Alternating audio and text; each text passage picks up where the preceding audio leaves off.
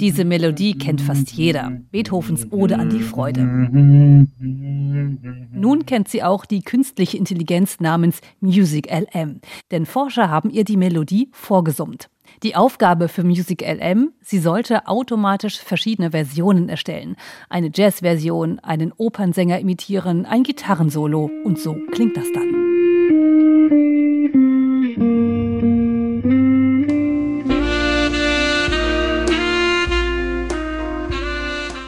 Forscher, die im Auftrag von Google an der KI gearbeitet haben, haben nun erste Ergebnisse veröffentlicht. Sie haben der künstlichen Intelligenz zum Beispiel Stichwörter gegeben.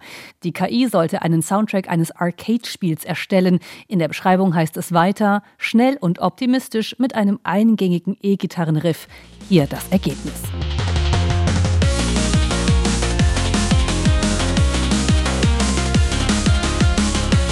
Die KI Music LM schlägt derzeit hohe Wellen. Das Magazin The Verge nannte die Ergebnisse beeindruckend. Der KI-Wissenschaftler Kenwoo Choi schrieb auf Twitter, das ist größer als ChatGPT. Google hat fast die Musikerstellung gemeistert. Die KI wurde mit einem Datensatz aus 280.000 Stunden Musik trainiert. Was nicht bedeutet, dass die KI nun komplette Songs mit Gesang und einer schönen Melodie zaubern kann. Statt einer echten Sprache kommt eher eine Art Quatschenglisch dabei heraus.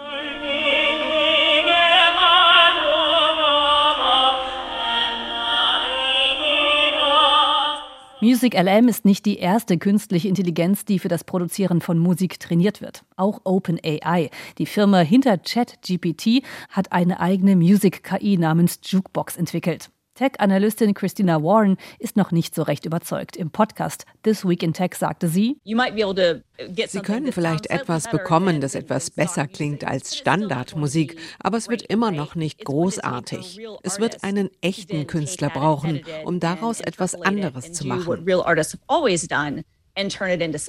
Eine denkbare Anwendung, Musik, die zur Untermalung von zum Beispiel Vorträgen dient, Bilder illustrieren soll, Fahrstuhlmusik eben und nicht unbedingt der nächste Charthit.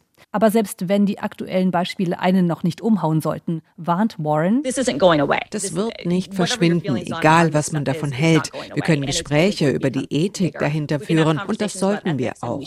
Nicht nur Ethik, auch Urheberrecht ist ein großes Thema. Schließlich imitiert die KI das, was sie in ihrer Datenbank hat. Auch bei der Bilderstellungs-KI DALI 2 oder Stable Diffusion gab es gewaltige Probleme. Künstler beschwerten sich, dass die KI zum Beispiel bestehende Stile kopiert hatte.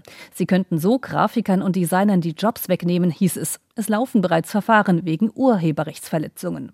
Bisher ist die künstliche Intelligenz nur so kreativ wie die Inhalte, mit der sie gespeist wird. Deswegen wird es wohl zwangsläufig auch beim Thema Musik zu Problemen mit dem Urheberrecht kommen.